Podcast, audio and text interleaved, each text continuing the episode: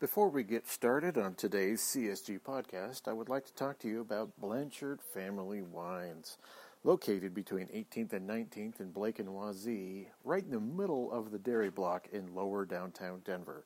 So, if you're at a Rockies game, or if you decided to hit the milk market, or any of the various places you can go in the lower downtown area, hit up uh, Blanchard Family Wines because it's one of the most unique experiences in Denver. Uh, rarely do you are you able to get a family-owned vineyard wine uh, consuming slash tasting uh, area in this in the city that really takes care and does, serve you their own product. Uh, they own vineyards in the Russian River Valley in California, uh, which means Pinot Noir. If you're a big fan of Pinot or really some any sort of uh, blush uh, uh, rosé, uh, anything like that. It, it is they do it really well, and it's a great experience. Um, and uh, like I said, I was there about a month ago, and I really enjoyed my time there. It was great. Uh, they have a Facebook page and an Instagram page if you uh, want to check them out. They show a lot of pictures of uh, what they're up to, um, how they taste, um, and their various events that they have. I would suggest checking that out both on Facebook and on Instagram, Blanchard Family Wines. Uh, be sure and go and check them out in person. Uh, once again, in the dairy block, right in the middle, between uh, 18th and 19th, and Blake and Wazee in lower downtown Denver. Uh, tell them Jeff Morton sent you. What is up, everybody? Thank you all for joining me on the latest Mortcast, part of the CSG network. I am, of course, your host, Jeff Morton, and I'm coming to you today to you today from Grand Junction, the home, uh, the proud home of the Humpback Chubs. Um, and if I'm just going to leave that there. If you if you don't get the joke, you don't get the joke. Um, it's uh, NBA free agency is come and gone.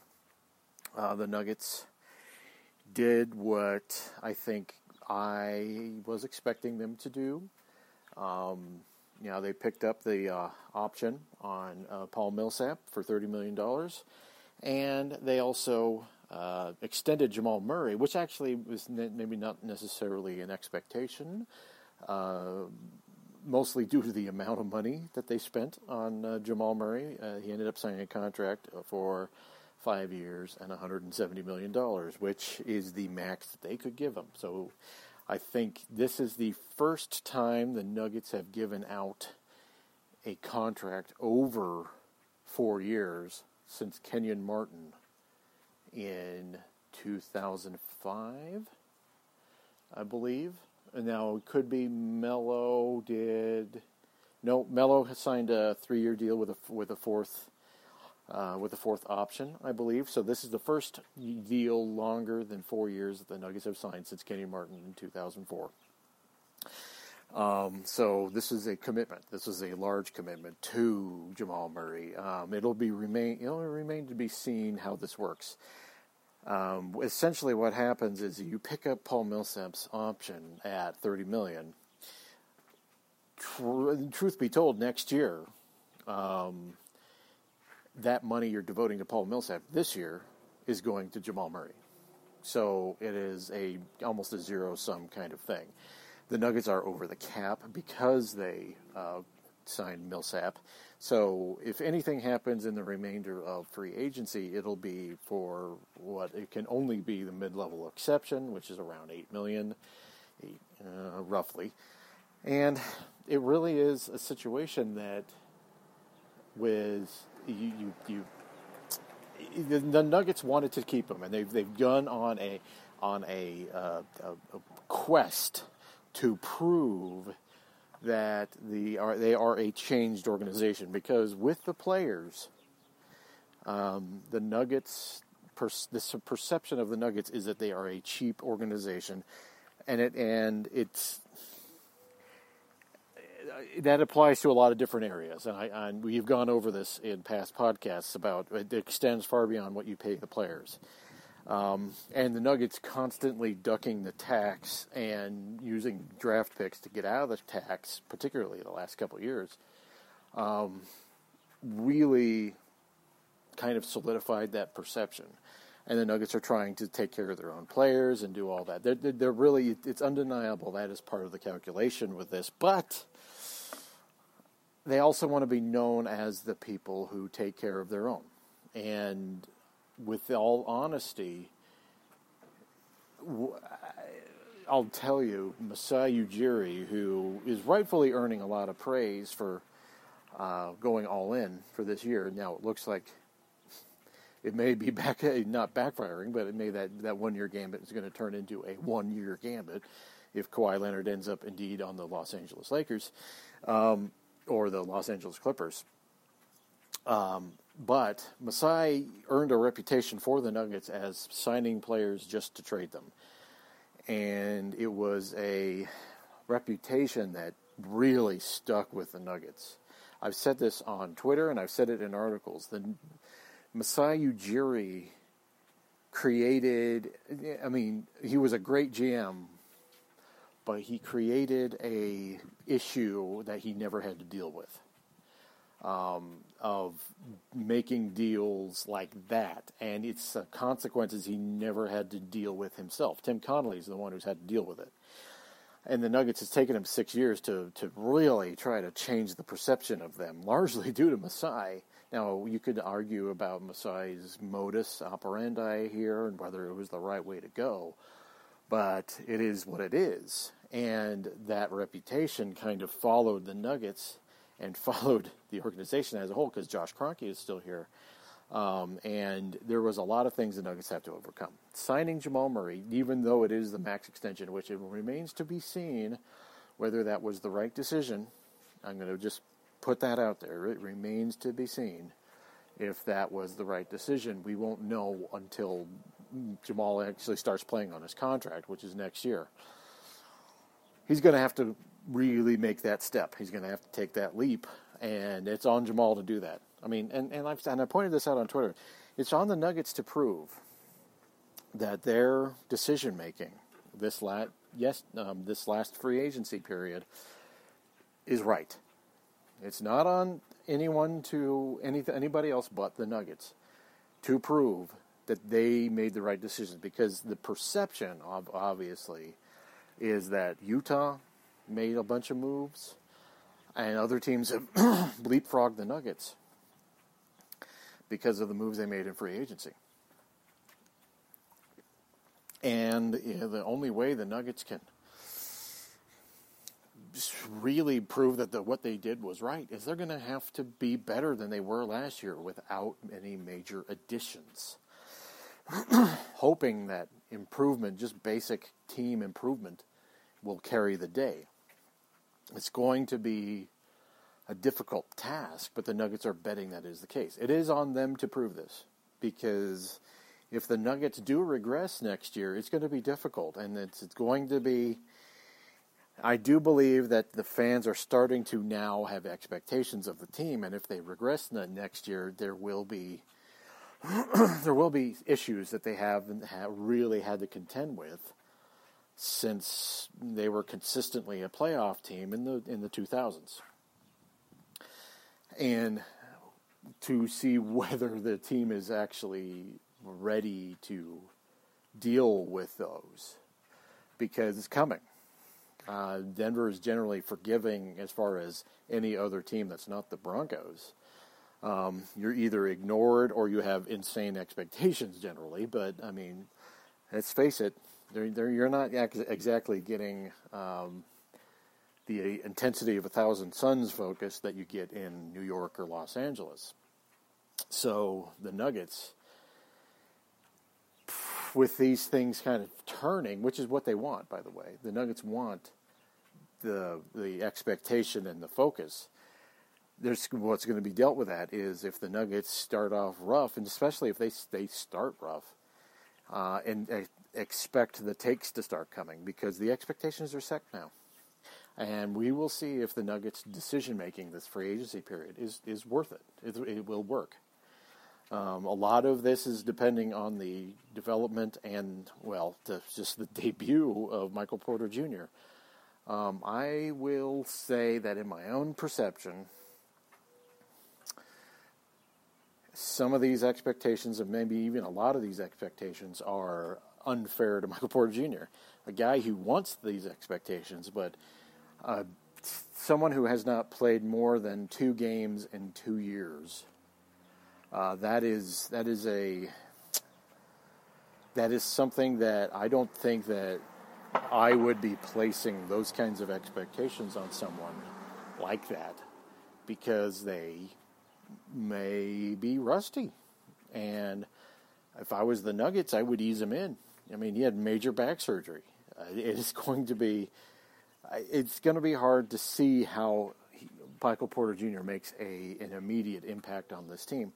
I hope I'm wrong, but it's going to be hard to see where he makes an immediate impact until he can get into a better uh, playing shape, and he's going to hit a wall. And it is just there's a lot of things that are going to be happening, and the Nuggets are hoping based on their move, their lack of moves in free agency, that he can carry the day to a large extent. And that is a bit of a gamble. It is a bit of a uh, we know what we're doing kind of thing, and now it's up to them to prove it, as I said. And we'll, we shall see. On a side note, uh, I, I, I, said I was going to devote a podcast to this, but I'm not going to. I'm going to de- devote the last part of this converse- podcast to uh, a discussion of our old friend uh, Andre Iguodala. Andre Iguodala was traded by the uh, Golden State Warriors to the uh, now rebuilding Memphis Grizzlies, and recently Iguodala has been in the news because he has a book out where he talks about how he thinks Mark Jackson has been blackballed from the NBA because he's not exactly pro gay. And I will leave my personal issues with Andre Iguodala aside. I have issues as far as those stances go. I'm going to remove that and just talk about basketball. Um, Andre Iguodala has had a long time coming to get a I wouldn't say a comeuppance, but a shot of humility. Um, the way he left the Denver Nuggets, his behavior during the 2013 playoffs, his actually behavior post Danilo Gallinari ACL injury was despicable. It was a guy who we all know that we want. I mean, look, no one begrudges anyone wanting restricted free, unrestricted free agency. It is uh, it's kind of a, especially if you're a productive NBA player, it's kind of your time to feel wanted. And there is no doubt Andre Iguodala wanted that. If you look at his answers about whether he wanted to stay in Denver, he was always very ho hum and gave the right answer without committing to anything.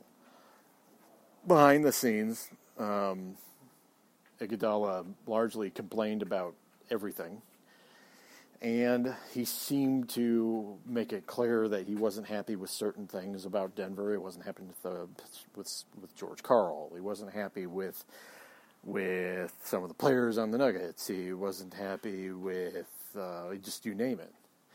And it became something that was it came to a head in the 2013 uh, NBA playoffs, where I, I don't know why this didn't get more coverage. I mean, especially since the Nuggets were playing the Warriors, how actively, actively, Andre Iguodala was cavorting, was currying favor, was doing everything he could possibly do to make it known to the Golden State Warriors, up to and including sending, quote unquote, sending. It's not he hasn't been admitted by Andre himself, but it's pretty well clear that when, with, that his cousin went to Joe Lacob during the playoffs and let it be known that he was interested in joining joining the uh, Golden State Warriors. This happened. This has been confirmed by Joe Lacob himself. Um, the he there was uh, he attended chapel with the uh, the Warriors, and of course there's the famous mole incident where he all but you know, I mean, we all know who it was who was talking to Mark Jackson about the Nuggets playing rough with Steph Curry. Um, we all know it was because there was only one Nuggets player who was actively currying favor with the Golden State Warriors. It was despicable behavior. Look, if you're going to go to the Golden State Warriors, go to them in the in the uh, off season. But actively recruit, trying to be recruited by the Golden State Warriors while you're playing them is not. It, it, I said it's despicable. And as long as I, I, will remain someone who is either covering the Nuggets or following the Nuggets, I doubt I will. Uh, I I will never. I will never look at Andre Iguodala positively because of what he did. He. Uh, sorry, there's a truck going by here, and okay. Uh, he what he did was beyond the pale, and I don't think I've ever seen an NBA player do this and he always was kind of treated the city of Denver condescendingly. It was it was just it, it, now everyone understands that he was traded to Denver. You know, make no mistake, Andre Andre Iguodala's choice was not to be in Denver.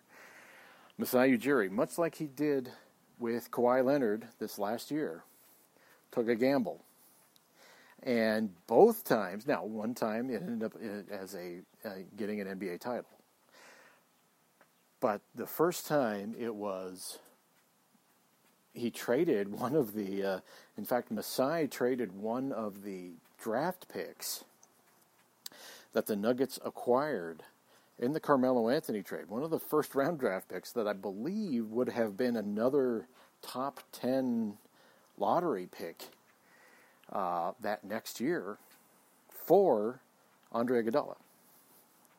Um, it, it, was it, it, ended up backfiring so much on the Nuggets that it contributed mightily to the troubles the Nuggets had the next couple years.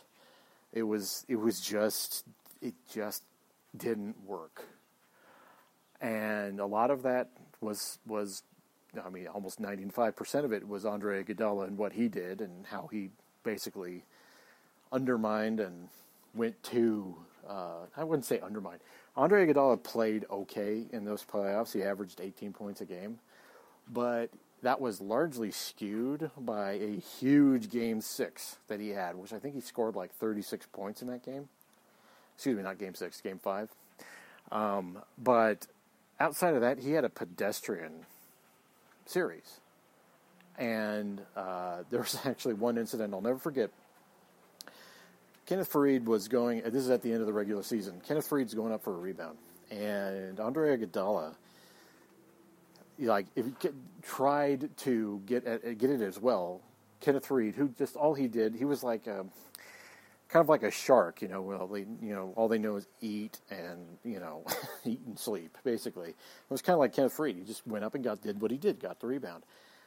On the way down the court, he was screaming, and this is after Gallinari's injury. He was screaming at Kenneth Faried that he took his rebound, and because Andre Iguodala wanted a triple double, because at the end of the end of the season, Iguodala was blatantly stat padding, and uh, this is part of those things that just, just doesn't get going get noticed because the Nuggets at that point were on their way to winning 57 games, even though everyone knew they were in deep trouble after Gallinari went down with his ACL injury.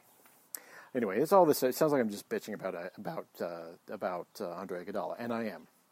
Um, I've never seen a player do this, and as far as I'm concerned, he and Bernie, Bernie, Bickerstaff remain the unforgiven as far as what happened their behavior with the Nuggets. Um, people have brought up on Twitter Brian Shaw, but Brian Shaw was just he was he was let down by various uh, aspects of of his ability to coach and his coaching staff, which was beyond the worst, except for Melvin Hunt. So anyway, all right. Well, thank, per, thank you for permitting me that rant. Um, hope you all enjoyed this CSG, and I'll be talking to you soon. Goodbye.